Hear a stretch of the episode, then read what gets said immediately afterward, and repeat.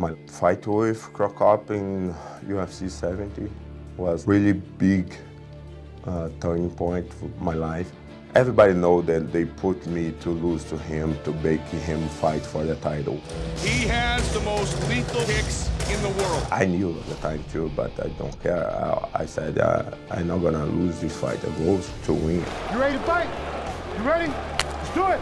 I put him down. He caught that kick excellent.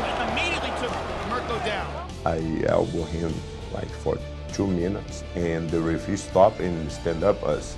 I knew it was uh, 30 seconds, so I thought to myself, I'm gonna land the, the hardest kick and I can. Uh, he gonna block, gonna hurt his arm, and he he gonna step back. He thought was going to be a kick on the rib, and he took out to block a rib kick and connected. Oh, my God! Oh my God! Cannot believe that. Incredible! Head kick knockout! Everybody, you know, flipped out because how I won the fight with a head kick was his signature knockouts. Everybody wanna see this fight again.